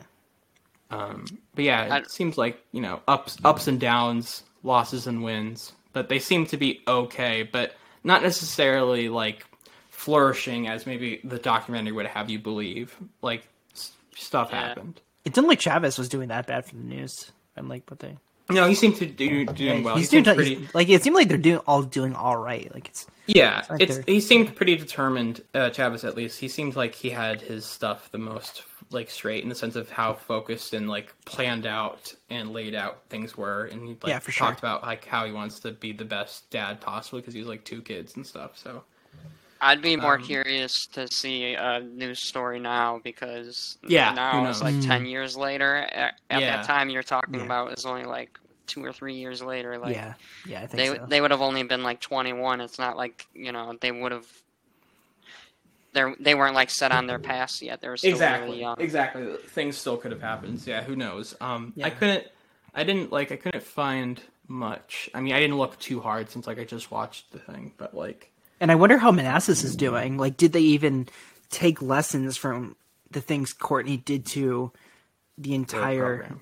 program? Yeah, or or is it just the same? And I mean, not to be too bleak, but is Courtney's time there just meaningless now that they're still underfunded and um, They're probably still under Losing I was gonna yeah, say and- I wonder if they would have benefited at all at all from from the movie because I could I Oh. could see that happening. Like it won an Oscar. Like you know I don't know how that type of thing would work. Yeah, publicity. Maybe they just like got money after that.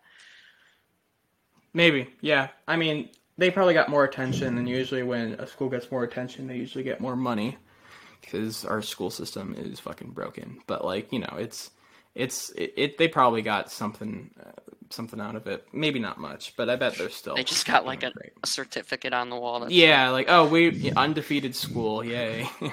we're still like horribly underfunded, and we're not helping these kids at all.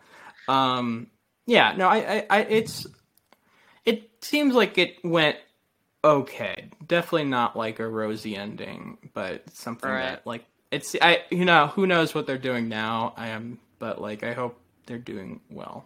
Uh, Courtney Mm-hmm. Also- seems fine. Why do you think the movie's called Undefeated? Because they lost their first game. That was that. that they lost the first one and the last one. They were And almost never one, undefeated. yeah. I I think it's like the mindset. Like, even if we lose, we still Yes. win. Yeah. But yeah, no, it was like wait, I, I was I was really confused too because they lose their first game. I'm like, okay, so they must win all of the games from here on out, and then they lose like the first playoff game. I'm like, okay, so they're just not undefeated. This is a lie. Mhm. Lies. That it was cool though seeing them like win like so many games in a row. It's like holy Yeah. crap! Because I think they said like the year before they only won like one or two games, Yeah, they were shit. Yeah. like and I, they I'm, were saying how. Uh, I'm sorry. Go ahead. um, I'm I'm with you though. I'm, with you guys. I I think I was expecting this to be uh, like like a Moneyball situation. Like you have a scrappy team of nobodies that come together, and by some miracle, um, they're underestimated so much that they actually overperform to an incredible degree. Um, but then, yeah, that's absolutely not what happens. I mean, they Well, it's like- overperform, but Yeah, I was gonna say the that first is what happened. game. Oh no, I, I guess like um, I meant the uh, the undefeated part that they they lose they lose the first playoff game and, Oh and it's like you expect them to go to like the the nationals or something and it's like Yeah, yeah, had it, something crazy. yeah yeah um But yeah what it's you gonna interesting say, Tyler? yeah it, it is kind of mistitled though Yeah. yeah Right. Uh. mm, No, I can't remember. no worries. Jesus Um, yeah, I mean, on, I, I guess we can. The thing with these docu- like, the documentary series is just like the fa- our favorite scene d- segment. I don't. It's weird with docu. Like, I don't know. Like I don't know if I have many favorite scenes from documentaries. It has to be pretty a pretty good one for me to be like favorite scene because it all kind of just blends together for me. well that's the good most though rewatchable scene, Jack? who's the joy who gets the joy pants award Who gets- Joey Pants Award, uh, OC. yeah Linda see. Partridge for most overacting Um, that's a pretty easy one actually. Um, yeah, I mean, like I would prefer we just go into what was what else was nominated. Yes. I think undefeated one. Oh, um, I, I also think we should do like a broadcast from uh, the 2012 Oscars uh, to see the presentations because um, and the Best Picture series, like I mentioned last week, I like to go see um, the winning speeches from all the winners again. Um, and yeah, this the presentation this year was uh, Gwyneth Paltrow and Robert Downey Jr. Um, How weird. It was They pre- presented Best Doc. Yeah, they presented Best Doc, and it was it was like s- it's like really cringy. Um, Iron Man 2 would have just come out, right? Yeah, Yeah, yeah, like- like just recently. Um, yeah, yeah. Thor just came out too. Um, and like Rob, so like Rob Downey was doing this bit where he's filming a doc as if they were as, as they were presenting best documentary. God. and and like he- and, like he has a few cameras around and it's like Gwyneth Paltrow's like what are you doing? Just- it was like so like their chemistry was so off yeah, I don't know. Um so Be- so undefeated wins. Like the speech is fine. Um well so here's what else was up. Uh Pina from Wim Wenders the the 3D documentary about the dance choreography. Um Hell and Back Again the one about PTSD I don't know if any of you guys seen these. Um Sounds familiar. Paradise Three Purgatory. That's I, I haven't seen this one, but I know the filmmaker Joe Berlinger. He's like a he's a pretty famous documentarian. Um, I, I'm trying to get around to at least one other nominee uh, for these, and this time I saw If a Tree Falls, uh, which is about eco-terrorism. Good? Bad? It was all right. Um, I mean, it was it's on Tubi if you guys want to check it out. Well, there you go. Yeah. but yeah. Would you? Which one did you prefer out of uh, if the um, if a tree falls and undefeated? I kind of like them equally. I know that's kind of like a cop out answer, but um, You wouldn't they're- be mad they're if both like- one. yeah, Similar I- films. yeah. I guess so. eco-terrorism and fo- high school football. I was gonna watch line. Pina, but it was like kind of late at night, and it's like I- I'd rather I'd rather watch something a little shorter. Um, and I love Wim Yeah. Wenders, and I know like I'd I'd eventually get around to that one.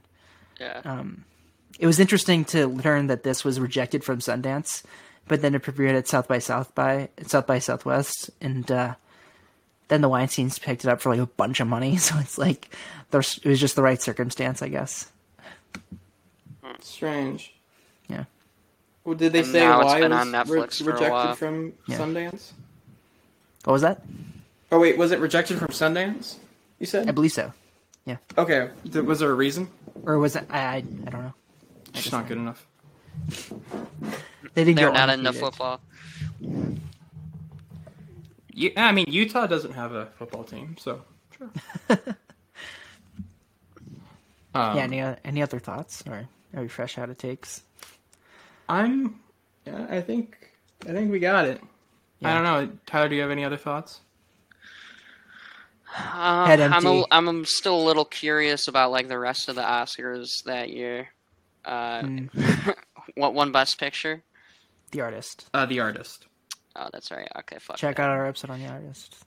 I, I've never seen Good it one. actually. Eric Zipper. I love Zip. Zip's Zip's the best. Oh, I saw. Oh, funny enough, like this. fu- This. Uh, I wanna give that guy a The hug. producers were like, or the one of the production companies was Z- Zipper Bro Films. Oh my god. Um, I'm just upset that Her- Werner Herzog's movie called Into the Abyss didn't get in. The, the movie's incredible. It's about death. Pen- it's about death penalty. Do they like Herzog? I'm not so familiar with Herzog. No, I don't- Grizzly I don't Man really won, him. right? But um, I, I believe it was nominated, but I, I don't believe it won. At least that's my memory. Like I, I, I don't have it looked up or anything. Um, George Harrison's doc, uh, the documentary about George Harrison by Marty Scorsese came out this year. That didn't get in. Yeah. Um, Okay. I'm just looking at what else Anything came else? out this year for docs. Um, Yeah, Herzog's I ha- only been nominated for one doc, and was it Grizzly won. Man? Nope, it Yeah, was. Grizzly Man did not even get nominated. That's crazy. it was Encounters at the End of the World. Oh yes, I that's the one about Antarctica. I like that one a lot. That one's very So relaxing. they do not like him. Yeah. I answered my own question. There was the um, um, I have this. I have the DVD rented from my from my library, and uh, it was really weird to see the commercials for the trailers play behind, before the movie. It was this documentary about bullying uh, that played before. Um, Super 2010. Yeah, right. Um, and, I'm try- and then it was the artist that played before, so it was like, okay, really Weinstein. This is like what you have Yeah, coming up. both- like this is so Weinstein like films. unexciting. Yeah. Um, but Yeah, 2011 was kind of a fart of a year. for, And I mean, there was some good shit this year though. Um, I mean, there's good shit every year, but Yeah, it wasn't that's like true. Yeah. crazy. It wasn't a I'm not- banger. yeah, yeah. I'm not the one It that likes to say yeah. it was a bad year in film. Like I, I think that there's. I never said it was bad. I just said it was. No, no, yeah, no, of course. Um, I'm with you. I, uh, yeah, I did say think- wet fart. Actually, that's kind of bad. Yeah, that's I. I, I, I retract, retract the that wet fart statement. Yeah, yeah. It was It more was- of a dry. Yeah, it was a dry fart. It was a dry fart. Because like I guess you Um, could make the argument that that award season didn't live up to the complete year in film. That No, probably not. I mean, it, that like that happens. Like, yeah, like I think especially like in the early, early. That was the year Tree of Life was nominated, right? it was. Yeah, Tree of Life got in for Best Picture, which is astounding. I I always think that's really funny. I think the Academy like generally likes a Malick film and it's good. Or when, Yeah. when I say it's good, what I mean Thin Red like- Line was nominated too. Was it? Yeah, I don't think know. it's when it's like like that. people generally like it, not one of his more divisive ones. Because I think, like, I feel like the bad like Badlands is like a un, like universally like liked film. So it's like one of those things where I think when Terry's on it, they usually like him. But like with on his more divisive stuff, and Terry like, Mal. recently- love him. yeah. I mean, like, I, I, yeah, I'm trying to remember if he's got it for anything else, but yeah, like Days I Ahead. mean, this. I mean, there's not a lot that goes into this film. It's enjoyable. I mean, there's a lot of stuff to it that wasn't like it, it's not mind blowing, but you know, it's it's probably a bit too long too. But you know, it's it, it, it, it I got invested into it. I was emotionally Yeah. connected to the people in too. this film. I think its ending would have been a lot more poignant if it just ends at the playoff game and it didn't have a few extra minutes of Coach Agreed. Courtney being like, "All right, we gotta get to practice," you know. That's If it always just the cut to black like while he was hugging OC. Yeah, Yeah, that like, would have been would've that, been that, strong. that- Man, so You would have had the films would period Just, there. So many, so many films would just just be so much better if they just cut at the right moment. Yeah, Just like end you don't it. need you don't need the epilogue. Yeah, you're good. Yeah, a You're lot. It, it's just it's always no one ever likes it. like no one's ever like, man, I love that epilogue, that extra Christ. five minutes Yeah. that nothing happened. You know who does a good epilogue though? Spike Lee. Hmm. Well, Spike does. Oh yeah, I mean like the, the Yeah. Five Bloods epilogue is fucking I mean, That Black one, Klansman. Black Klansman. Yeah, Um, yeah. He does one in the '90s too. I forget which movie. Maybe Malcolm Um, X. One of them. Yeah. Uh, but our favorite 25th hour. philosopher. Thank you so much for coming on. Yeah, of course. Do we want to do course. favorite scene, or are we just like lost Nah, it's completely? I don't know. Yeah. It's unforgettable. Un- I mean, yeah, it's it undefeated. Watch it. It's on Netflix. Favorite Uh, but- scene was the fight in the auditorium. That- Yes, that Things really best. ratcheted up. Yeah, yeah, the tension's there. tension. Yeah. Uh, but It is Tyler, weird- Thank you so much for coming on. weird, Where can everyone yeah, just like- find you on the internet?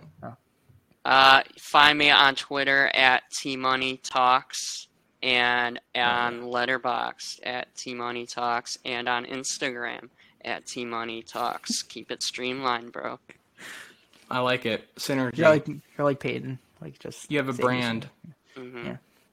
Gotta keep to it. it. But yeah, no, follow Tyler if you want cool basketball takes because he has good basketball takes. Basketball Yeah. movies, what's better? Undefeated. Legit, legit. That's all. That's all we need. That's all we need in Yeah. the world. I see you guys liking each other's tweets all the time. Um, It's true. We're the only. And we're I- the and- only ones. Jack's like, And I- happening right yeah, Yeah. and I think of like the Beyonce gif, like the Nintendo DS, like DS no one or now? I think so. Yeah. I think so too. yeah. Um, yeah, I can be found on Twitter as well at Jack A Draper. Um, writing on film. It's on the internet somewhere. Jack, you Um, tweet? Get out of here. Sometimes. Yeah, Jack's a tweeter. Gotta let gotta let the people my my know my thoughts. Oh, Um, when are we gonna do a Survivor podcast, man? Oh my god! Season forty-one. Stop it! Stop. I'm- I'm getting worked up already. Now that's his basketball. That's his NBA is Survivor. I, I need I need to see Jeff on on Wednesday nights. I'm gonna freak out. oh my god! Yeah, I I need a minute after that. um, you know, like I, I feel I feel like um the phrase like our Super Bowl is a little overused, but the season 40 premiere might have been the time when I I truly had it. I had enough after that.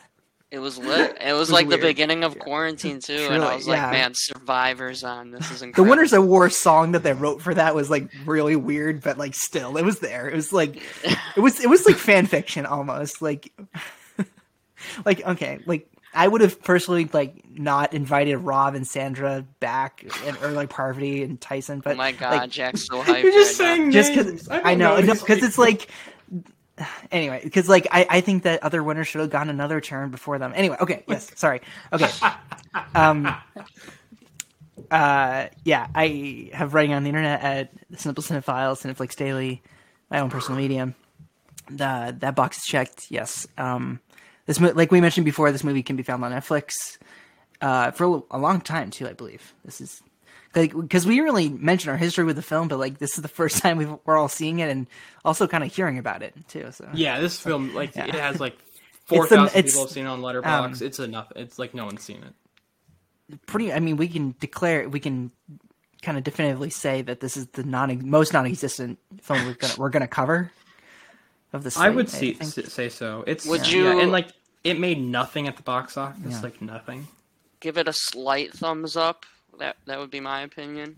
Yeah, I give I give it a yeah. half-hearted thumbs up. If if yeah, we were give it even a in slight Roper, yeah, recommend. Especially if you like like if you're into high school football, then yeah, absolutely. Oh yeah, this is the yeah. It it, it has that sports formula pretty down in the second half. Okay, no. it- here's here's my affecting. last statement on Undefeated. This is the movie that high school football coaches will show when it's like rainy outside and they can't have practice, yeah. and like the gym That's is true. taken up by another uh, practicing sport, sports team. That's that's Um, true. Next week we are searching for Sugar Man in 2012's Where best is he? documentary Oscar winner. uh, Robin Barr from the film stage and Hollywood Reporter will be back, um, Nice. I Yeah. love Robin. of course. She's best. awesome. Boston Everyone Movie. could fall. Yeah, it'll be it'll be it'll be uh, someone who was also on the Best Picture uh miniseries is coming back for another one, baby. That'll be fun. So we're doing Space Jam 2. A Yes, we are. That's confirmed. It was it was made in 2019. Let's well, do it. I mean, that like, what's the? yeah, right. We're gonna let the the rule slide. Um, I, like, okay, but question for you guys then, like, what what's the 2010s definitive basketball movie? there is none. Oh man. Yeah, I don't even know. They don't really make High Flying ones like Bird. that. Oh, yeah, No, wait, was that 2020 or 2019? that's 2019. 2019, Sundance. 2019. 2019. Yeah, just a that little bit.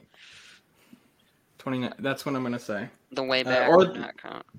Yeah, The Last Dance. If it, but it came out this year or last year, so it doesn't count. But The Last Dance is definitely like it. It takes over two decades. That's how good it was. Um, But there's really nothing Everyone else that, that stands me. out to you guys for basketball, or is there either, Oh, like you guys just- said, there's they they just don't make them. I- Yeah, sports movies are like few and far between anymore. nowadays, for So, sure. Yeah. And they're usually, and they just, it's they're usually almost never like above what they're like. They never reach those heights that, or they never. Uh, how do I say this? They never move or exceed a bond. Uh, um beyond the genre. They're usually Yeah. pretty under it. Yeah. Um, everyone can follow me at Birds of Clay on Twitter and on Letterboxd. You can follow me on Instagram at Mr. Clay Williams. You can follow the podcast Twitter account at ETT Pod. You can follow the podcast Instagram ac- account at Exiting 2010s. You can send us an email at exiting through 2010s at gmail.com. Uh, remember to rate, review, subscribe, give us five stars on any plat- pla- uh, podcast platform you listen to us on to. Would be greatly appreciated. Retweet or share any of our Instagram posts. Uh, just get the word out. Really appreciated. Uh, please stay safe. Please be good to yourself. Get vaccinated. Do what you got to do. And as always, trans rights are human rights. Stop Asian hate. Free Palestine. Black Lives Matter. And catch y'all next time on Exiting Through 2010s.